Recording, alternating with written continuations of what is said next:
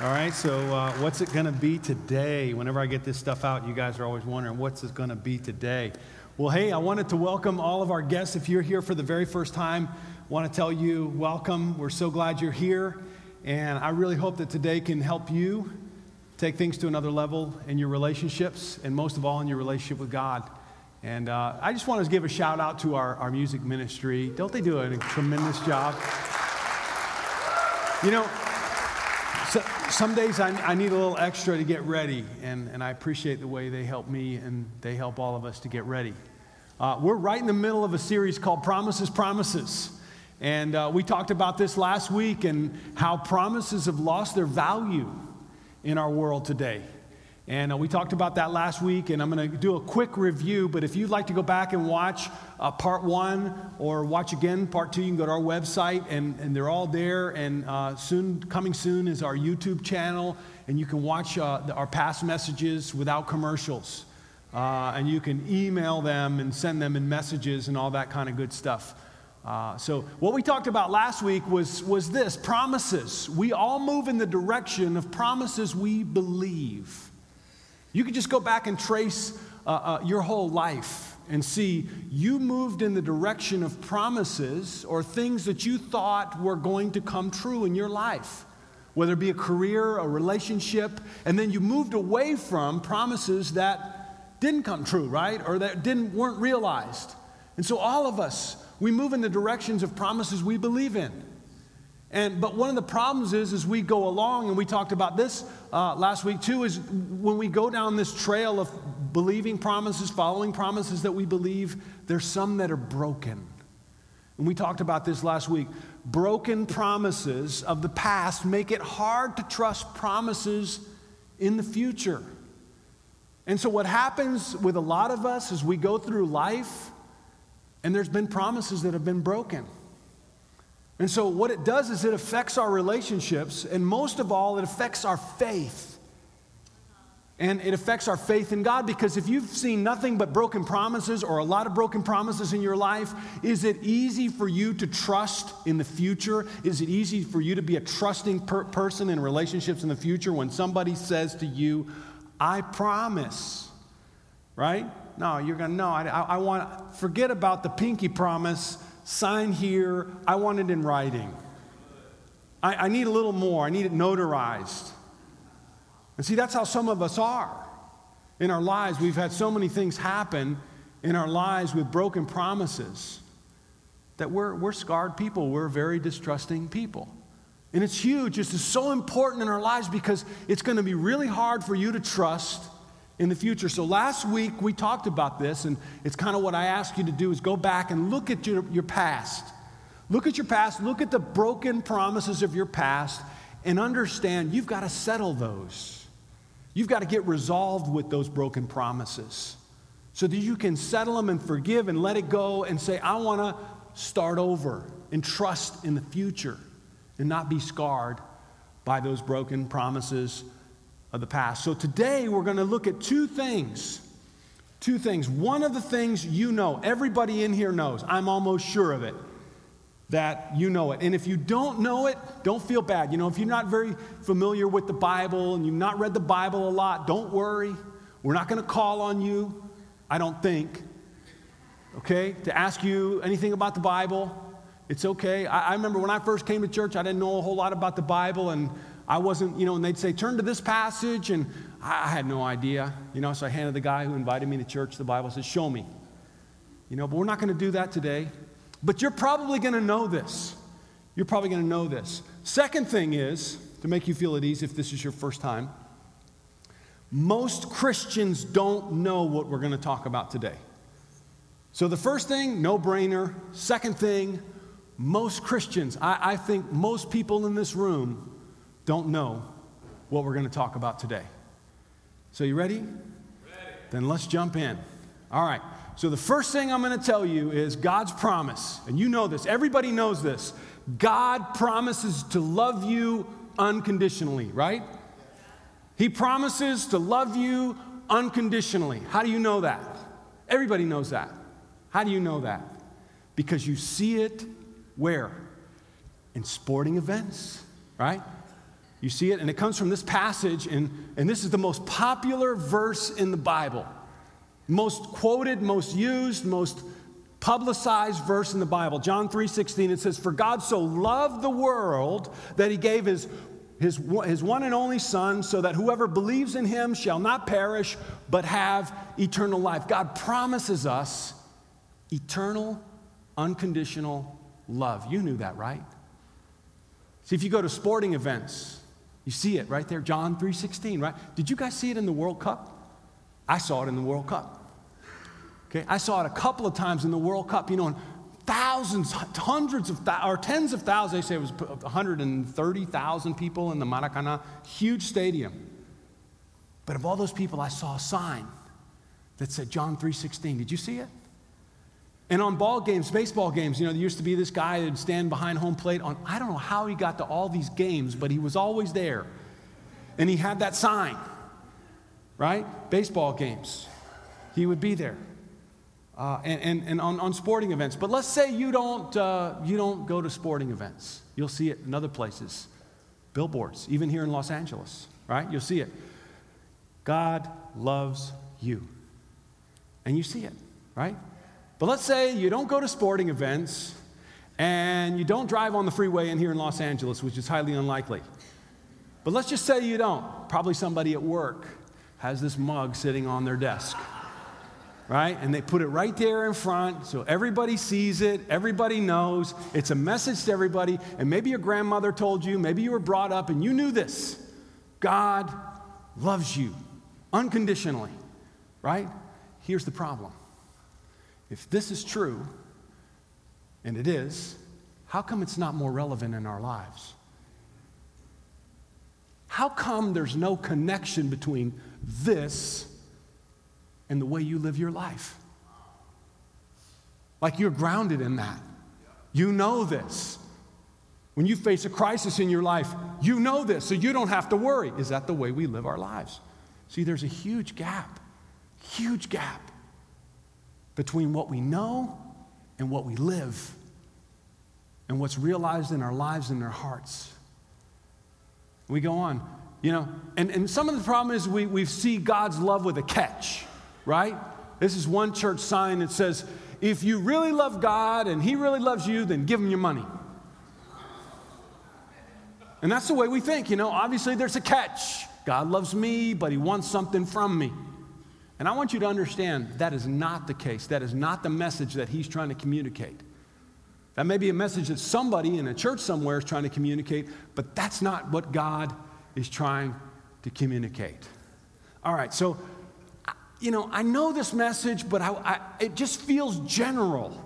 It feels like John 3:16 is for everybody. I need something more personal. I need something for me because it's not, I don't feel that. I feel like, oh yeah, God loves the whole world and sent his son to die for all of us, but uh, me, what if when you wake up in the morning and you had your coffee, you saw this? a personal message from God. I love you. Kind of corny, isn't it? But just, you know, that's just what I feel like I need. I need God to tell me.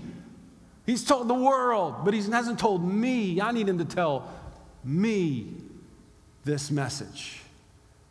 Okay? Or, or, or maybe this one. You know, you open your Bible and you're having your quiet time, and all of a sudden a ray of light comes through the window and, and it comes in just perfectly. So there's this, this heart shaped light right as you're having your time, your devotional time, and you're reading your Bible. Wouldn't that be cool? Right? Some of us want that. Or maybe you're going through it just in a horrific time in your lives and it's just cloudy, it's dark. I got one more, okay? It's corny, but just hang on.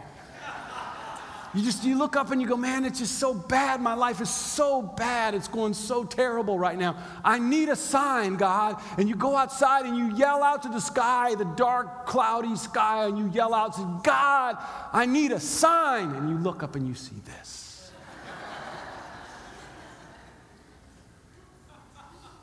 Wouldn't that be awesome? Right? And some of us, you, some of us here today, you, you, you feel like you need that. You need a personal message from God. And so, hopefully, today, you can understand something that most Christians don't understand about God that will help you because all of us face this question. And here's the second part that most Christians don't know. And it's this question right here Why does God love you? You know that God does love you and He loves you unconditionally. That's a given, that's everywhere. Everybody knows that. But do you know why? And I know some of you are saying, I know why God doesn't love me. I know why God shouldn't love me. And there's days I go, I go through days like that, just like you. And I go, I know, I know there's a reason why God shouldn't love me. But do you know why God does love you? And some of you can answer real quick, oh, yeah, I know why God loves me. Because I'm a good Christian. And I'm here at church, right? And I'm a good husband, or I'm a good wife, I'm a good father, I'm a good mother, I'm a good person. Of course, God loves me. That's why God loves me, because of me and who I am. And I would just say be very, very careful with that because that can change from day to day. Isn't it true that we go through a lot of ups and downs in our lives? One day you feel, oh yeah, I'm God's best friend. Me and God, we're like this. And then you go through the hard times when there's no blessings. You know, when that big paycheck comes in, hey, here's God's blessing right here. He loves me. I'm his favorite. Okay, and you can tell. But there's other days when it's not like that. But I, we're going we're to really look at this question today and ask it why does God love you?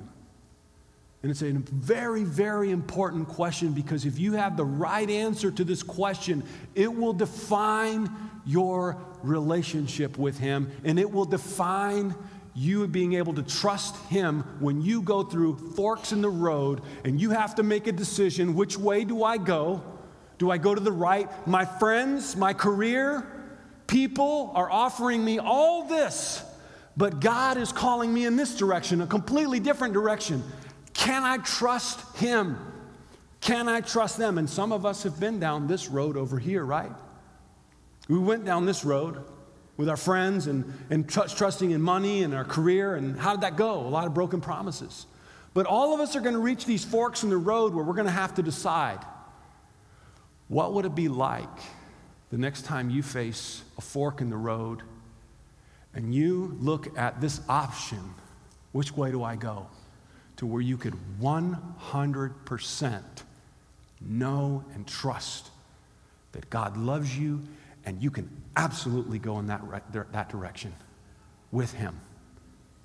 You don't have to hesitate. You don't have to second guess it because you know if I go in this direction, it means unconditional love. And you know why He loves you. And so today we're going to look at a passage that really defines why God loves us. And I may not know you. Maybe you and I have never met, but I can tell you with certainty, certainty, that God loves you.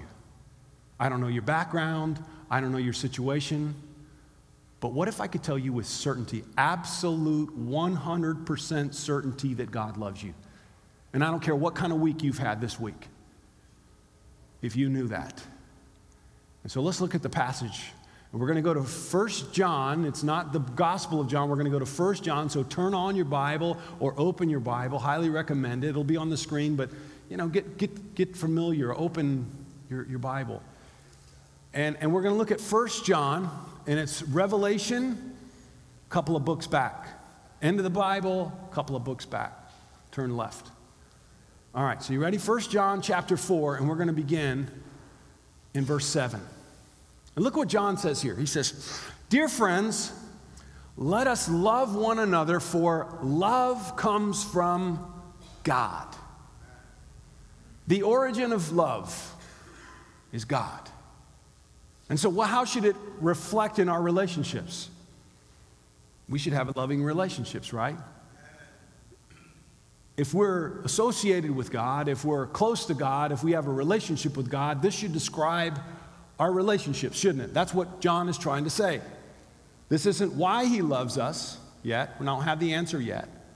But this is just a description. Where does love come from? Then he goes on. Verse 7 and 8, the rest of it.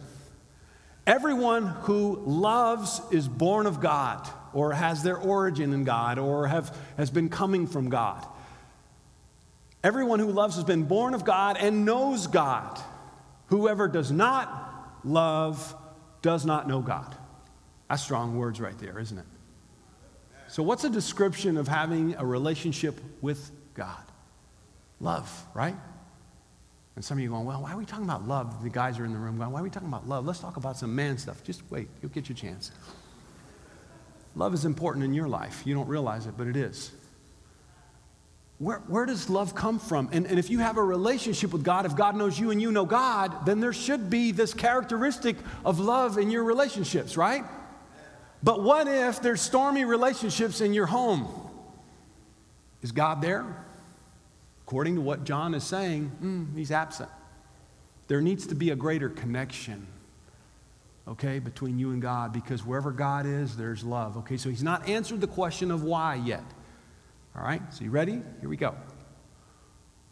Dear friends, let us love one another, for love comes from God, and everyone who loves has been born of God and knows God. Whoever does not love does not know God, because God is love. Do you want to know why God loves you? Because it's his nature to love. That's who he is. For a lot of us, love is a verb, right? 1 Corinthians 13, love is kind, love is patient. We love that verse. But it's a verb. God loves like no one else. There's no one like God because for most people, love is a verb, but for God, He is a noun. Love is a noun, it describes Him. It is a perfect description of who God is. So if you draw near to God, what are you going to draw near to? Love. And if you don't feel that, if you're not experiencing that, then you don't know God, you don't understand God. And therefore, that relationship's going to be off kilter. And the problem is with a lot of us is we've looked for love in all the wrong places and we want to define God based on the list of categories or based on the list of descriptions that we've had in the past. You know, personal relationships, uh, maybe romantic relationships, and we try to put God in all those categories a family relationship, father son, father daughter. You know, we try to fit God and put him in those categories. That's not who God is. That's there is no one, there is no description like God here among us. He is so distinct, so different in the way He loves us. God can't help but love you. And so, if you draw near to God and you entrust your life to God, you're entrusting your life to who? Or to what? Love. And this is huge because if you're going to give God your life and you're going to trust His promises, then obviously you've got to know what you're getting close to, right? Now, in the 1960s, I'm going to give you a little illustration of this, of who God is. In the 1960s, there was this guy who was a starting quarterback for Louisiana Tech University. And he was an incredible athlete. But he was very different than everybody else. You know, people felt like he was a little strange, but he's an incredible athlete. And his name was Phil Robertson. Some of you may, may name sound familiar. And, and there was another guy who played on his team, Phil's team, and his name was Terry Bradshaw. How many know who Terry Bradshaw? Probably more familiar name, right? Terry Bradshaw was a Hall of Fame, four time Super Bowl ring wearer. Okay? He's still on TV because of his incredible career in football. Played for the Pittsburgh Steelers, a dynasty. Okay? But guess what? Terry Bradshaw played behind Phil Robertson. Phil Robertson was the starting quarterback And Terry Bradshaw couldn't keep up. He sat the bench behind Phil Robertson. And it's interesting, Terry Bradshaw wrote a book called It's Only a Game. And this is what he said about Phil Robertson. Okay, so you get an idea of who, who Phil is. He said, The quarterback playing ahead of me, Phil Robertson, loved hunting more than he loved football. He'd come to practice directly from the woods, squirrel tails hanging out of his pockets, duck feathers on his clothes. Clearly, he was a fine shot. So nobody, no one complained too much.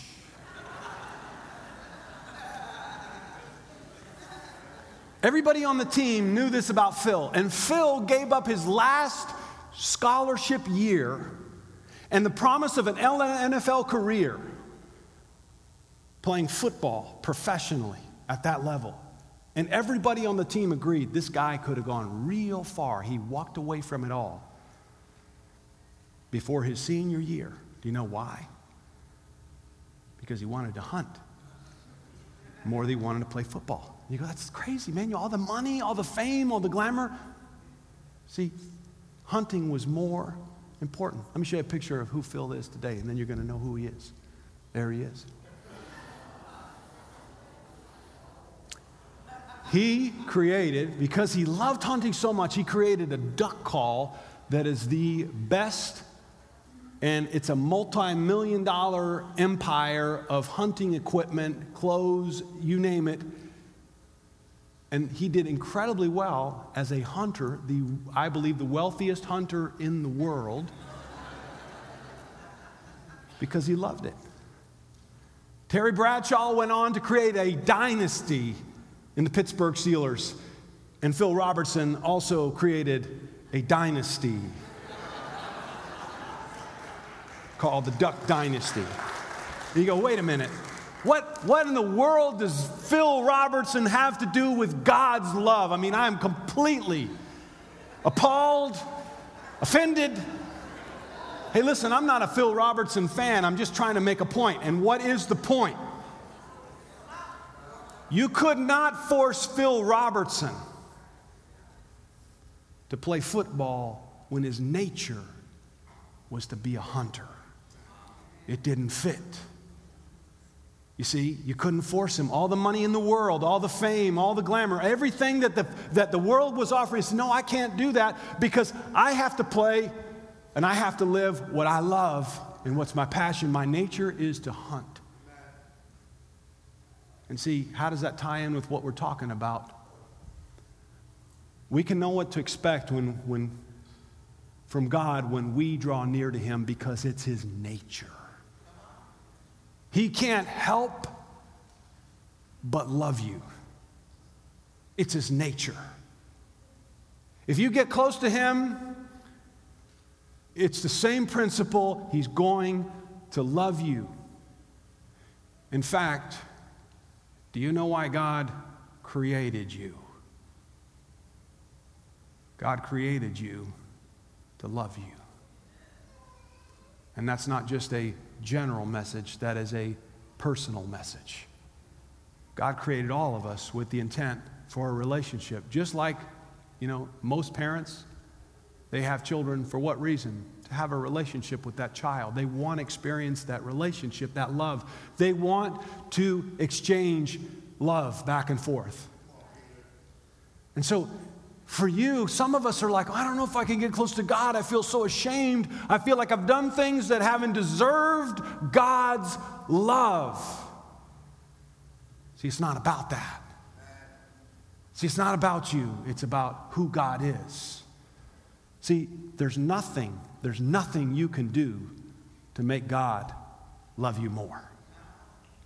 And there's nothing you can do to make God love you less. See, for some of us, we're like, oh, that doesn't make sense. I, I just don't like that. Typically from a religious background, we don't get that. No, no, you have to do things so that God, because see, the reason why we have trouble with that is because in our relationships with people, what happens? How do we treat other people? If you do what I want, I'll love you more. If you do what I don't want and don't like, guess what? I'll love you less. and we stiff arm and we think God's like that. I got news for you God is not like that. That is not who He is. And so you've got to you've got to disconnect some of your misconceptions about God like we talked about last week. We basically preconceive who God is. And we want to put our view of God on God when in reality you need to throw all that out. That's not how God is. See, God loves us deeply. God's love is based on His nature, not our behavior. God's love is based on His nature, not on our behavior. And you say, well, you know, I guess that means I can do whatever I want and God's still going to love me. No, that's kind of describing how you're loving Him back.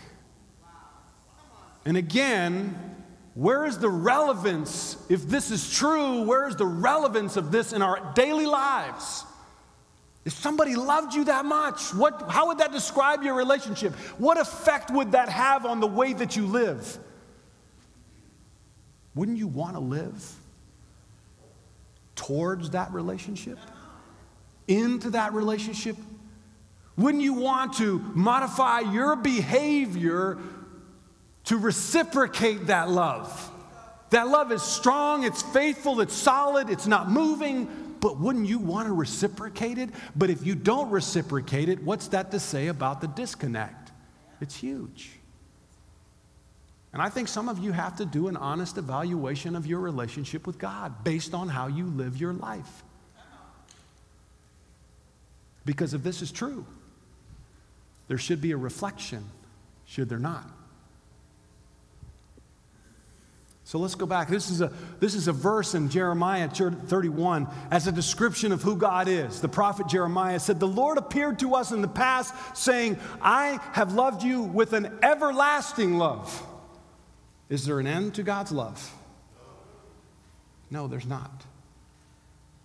I have drawn you with unfailing kindness. This is who God is. Do you know this God? And if it is everlasting and is unfailing, how come, how come you and I are so up and down? You and I. Because I got days too. And if you're so up and down, how can you trust God when He gives you a promise and you live out that promise? Maybe that's the reason why some of us are living the lives that we live. That's why we treat our relationship with God and our relationship with people very up and down. Guess what? If we became more like God, what would that do for our relationships in marriage and family, in friendships, in dating relationships? What would that do for our relationships if we were more like God? Wouldn't that stabilize things at home? Wouldn't that form better relationships? We could trust because we know it's solid. God cannot love you more or less because he loves regardless. Regardless. He loves you. Do you know that? If you go out here today and do incredible things, amazing things, serve the poor, and do everything right to a T, God's not going to love you anymore because of what you did. And if you mess up and really make a mess, hurt people, hurt yourself, is God going to stop loving you? Is he going to love you less? He can't. You see, he can't do that because it goes against his nature. And I believe a lot of us need, and me included, we need to get to know God a lot better. And I want to encourage you to get to know God a lot better. We, we do these things called quiet times or devotional times in the morning. And, and, and we read God's word. Why? Why do we do that? And this is for our members. But some of them, you guys don't do that. You don't, you don't spend a lot of time reading your, your Bibles because I'm busy. I was up late last night. The reason you're busy is because you're more interested in those, those imitations of God's love, falsified artificial love than you are in the 100% pure, genuine love that never fails. See, because when I was a college student, I knew there was a huge disconnect between the original religion that I was brought up in, form of Christianity. I knew there was a huge disconnect. I said, there's a lot of stuff here that I don't get. And I don't think it's of God. So I started to, you know, I started to think, I got to read this for myself. I got to know what God says. I got to know what his heart is. I want to know God. I don't want to I don't want to have somebody telling me, you know, who God is from some other avenue or some other I want to know him. I want a relationship with God me as a college student. And then I started reading and I said, "Man, all this stuff that I was brought up in it's not in here." And I figured it out. You know why they put a lot of that stuff in? To modify people's behavior. And God shakes his head. That's not me. That's artificial me.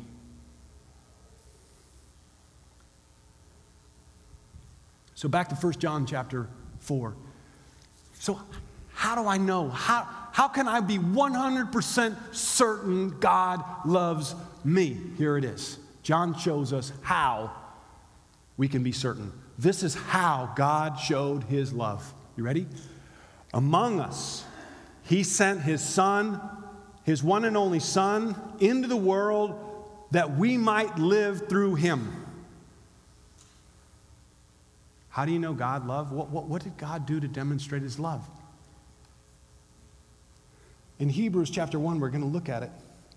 It says this the Son is the radiance of God and the exact representation of his being. Basically, what this verse is saying when God showed us how much he loved, he sent, who did he send? He sent his son. Who is his son? His son is his exact representation. So, in order for God to show us how much he loved us, you know what he did? He sent himself. He sent himself to die for us. An extension, an exact representation of himself. Who does that? Who does that? Who loves you like that? And so many of us, even in the church, we are chasing fake love. We are chasing conditional love. We are chasing an illusion instead of grounding ourselves here. And if you're a guest here today, I want you to know this God is going to love you and has loved you more, better than anyone else ever will. No one loves like him. And I'm certain of it. Why? Because he gave his son. God saved us for the same reason he created us. He created us to love us, and He saved us to love us. See, He knew you were going astray. He knows you're going astray now. And He's trying to bring you back, and the only way He saw to bring you back is give Himself up for you. That's how much He loves you.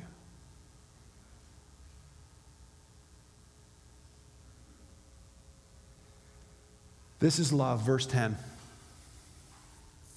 Not that we have loved God, but that He loved us and sent His Son as an atoning sacrifice for our sins.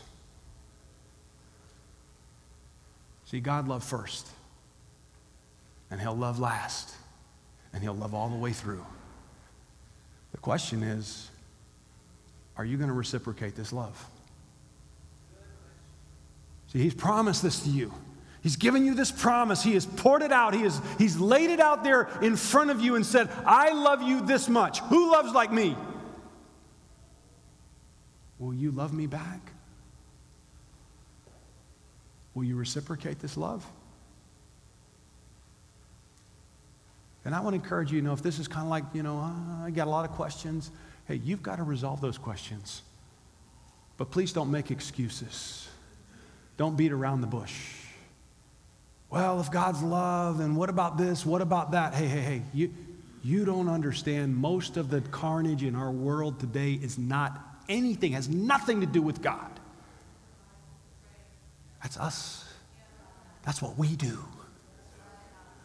Whatever hurt has happened in your life, whatever carnage and whatever just crazy, awful evil is out there, has nothing to do with God and His love. That's us. And He loved us enough to let us go. And boy, what a risk it is to let people go and let them decide for themselves I will love them this much, will they reciprocate my love? God loves you like no one else because God Himself is like no one else. You cannot compare him. Oh, well, he's like my boyfriend. No, he's not like your boyfriend. He's not like your father. He's not like your granddad. He is like no one else. There was no one like God. There never will be. And if you want to know God, how can you know him? See, he sent an exact description of how he loves and how would a God interact with people. If I want to see God, who do I need to look to? The Son, Jesus. And that's exactly what God would do. How did Jesus walk this earth? Have you really studied it out? I mean, I spent so much time in the Gospels when I first started reading the Bible. I just said, man, I want to know Jesus. Because that verse that we saw, Hebrews 1, it says he's the exact representation. He is God walking the earth. And what he would do, God would do. Carbon copy. And so I wanted to know who is Jesus. And so I would read books about Jesus to understand him more, commentaries about Jesus, to understand the history and the why and the what. So inspiring.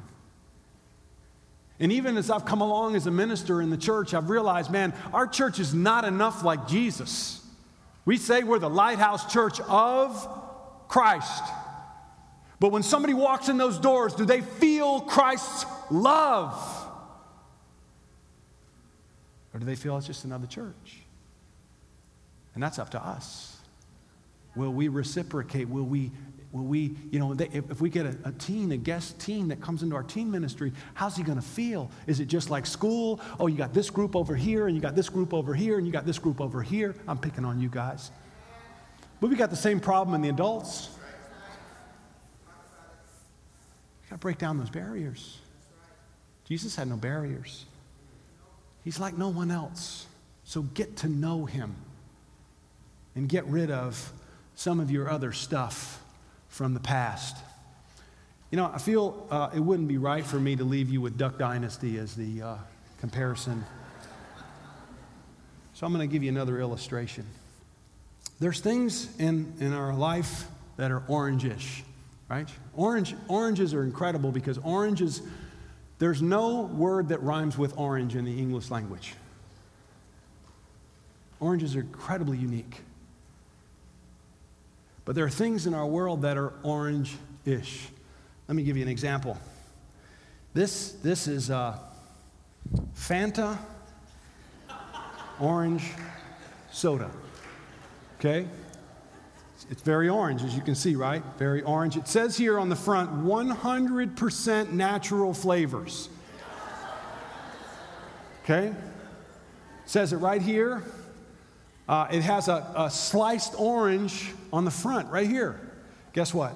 If you look at the ingredients, there is not one speck of orange in this. Not one speck, not a drop of orange in this drink. They call it orange soda. It's an imitation, it's artificial, it's fake. There's no orange in it. Okay? We move on. Uh, you go into the supermarket and you look in the, uh, in the refrigerated section of orange juice, and guess what you're going to find in that refrigerated section of orange juice? You're going to find this Sunny D. Says here 100%, 100% uh, uh, daily of vitamin C. Oh, it has sliced oranges on the front also. Look at, look at this. There are sliced oranges here.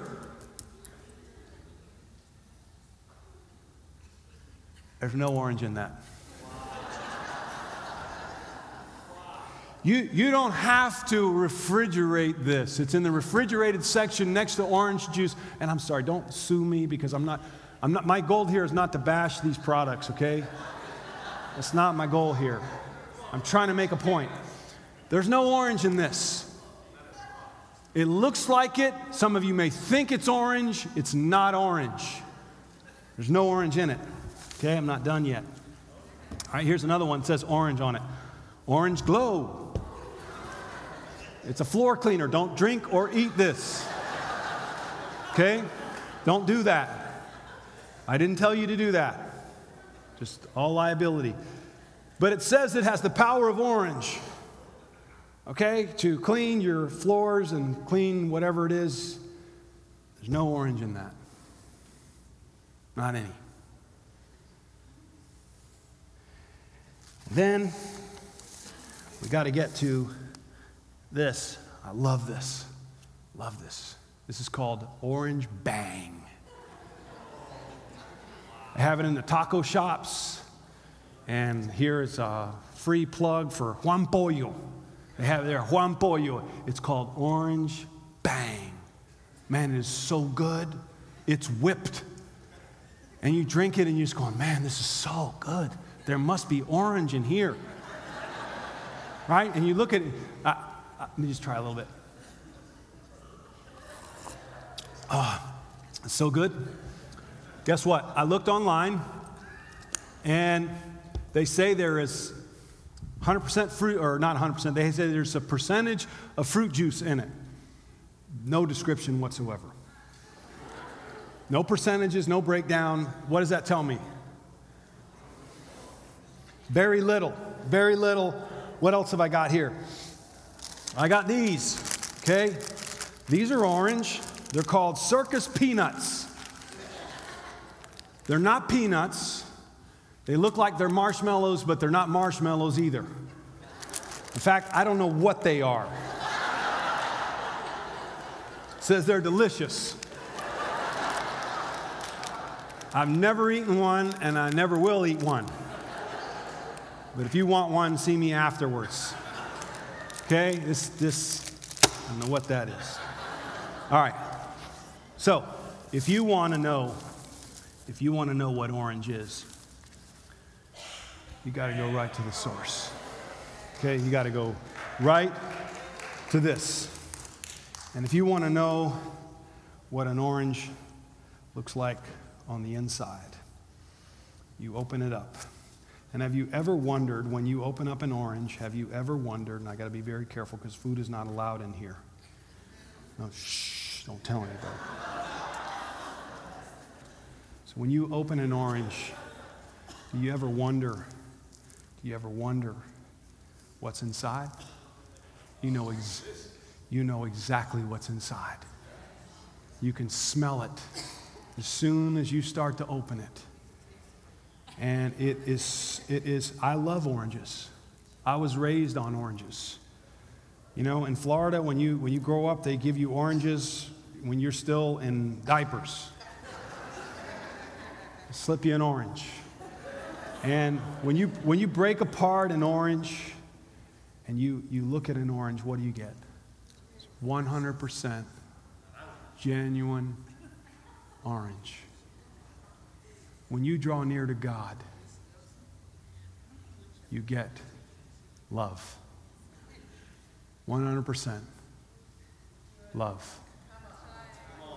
So, what's the point? Some of you have been basing your relationships, your life pursuits on this, on this, on this, on this. And you know, this may have a percentage, very small percentage of orange, even in church. You can be wrapping your life around church and still miss it because you don't have a personal relationship with God. You're all about the stuff that goes on around the outside. There's one thing I want to encourage you to do today is pursue your own relationship with God your very own. so you can know him for yourself. And that you don't have to wait till Sunday to hear a message about who he is and what he feels about you. And we're going to wrap it up here with this, this verse. I feel so strongly because I, I feel like some of you are very disconnected from God. How do I know? Isn't it obvious? I mean, go to your home life and it's, it's a mess.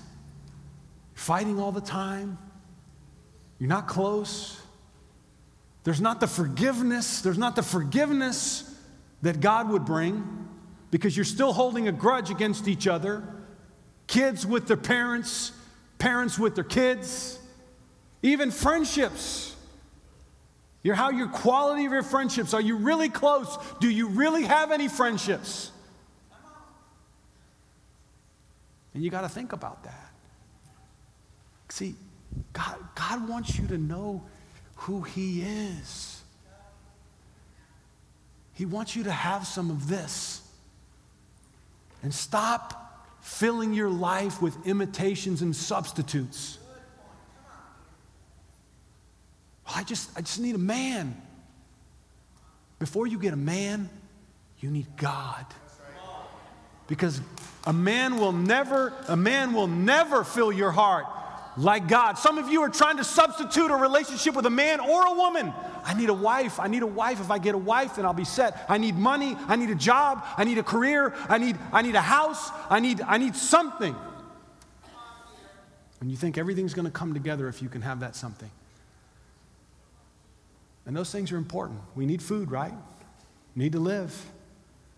They're never going to fill your heart and they're never going to complete your life the way God is.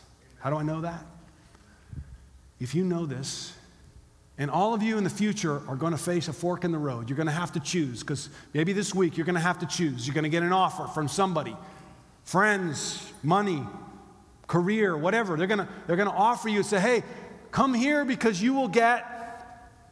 And God's going to say, don't go there because that's going to, that's going to call you to compromise. You're going to have to lie, cheat, manipulate. In some of your relationships, you are compromising what God has asked you to do.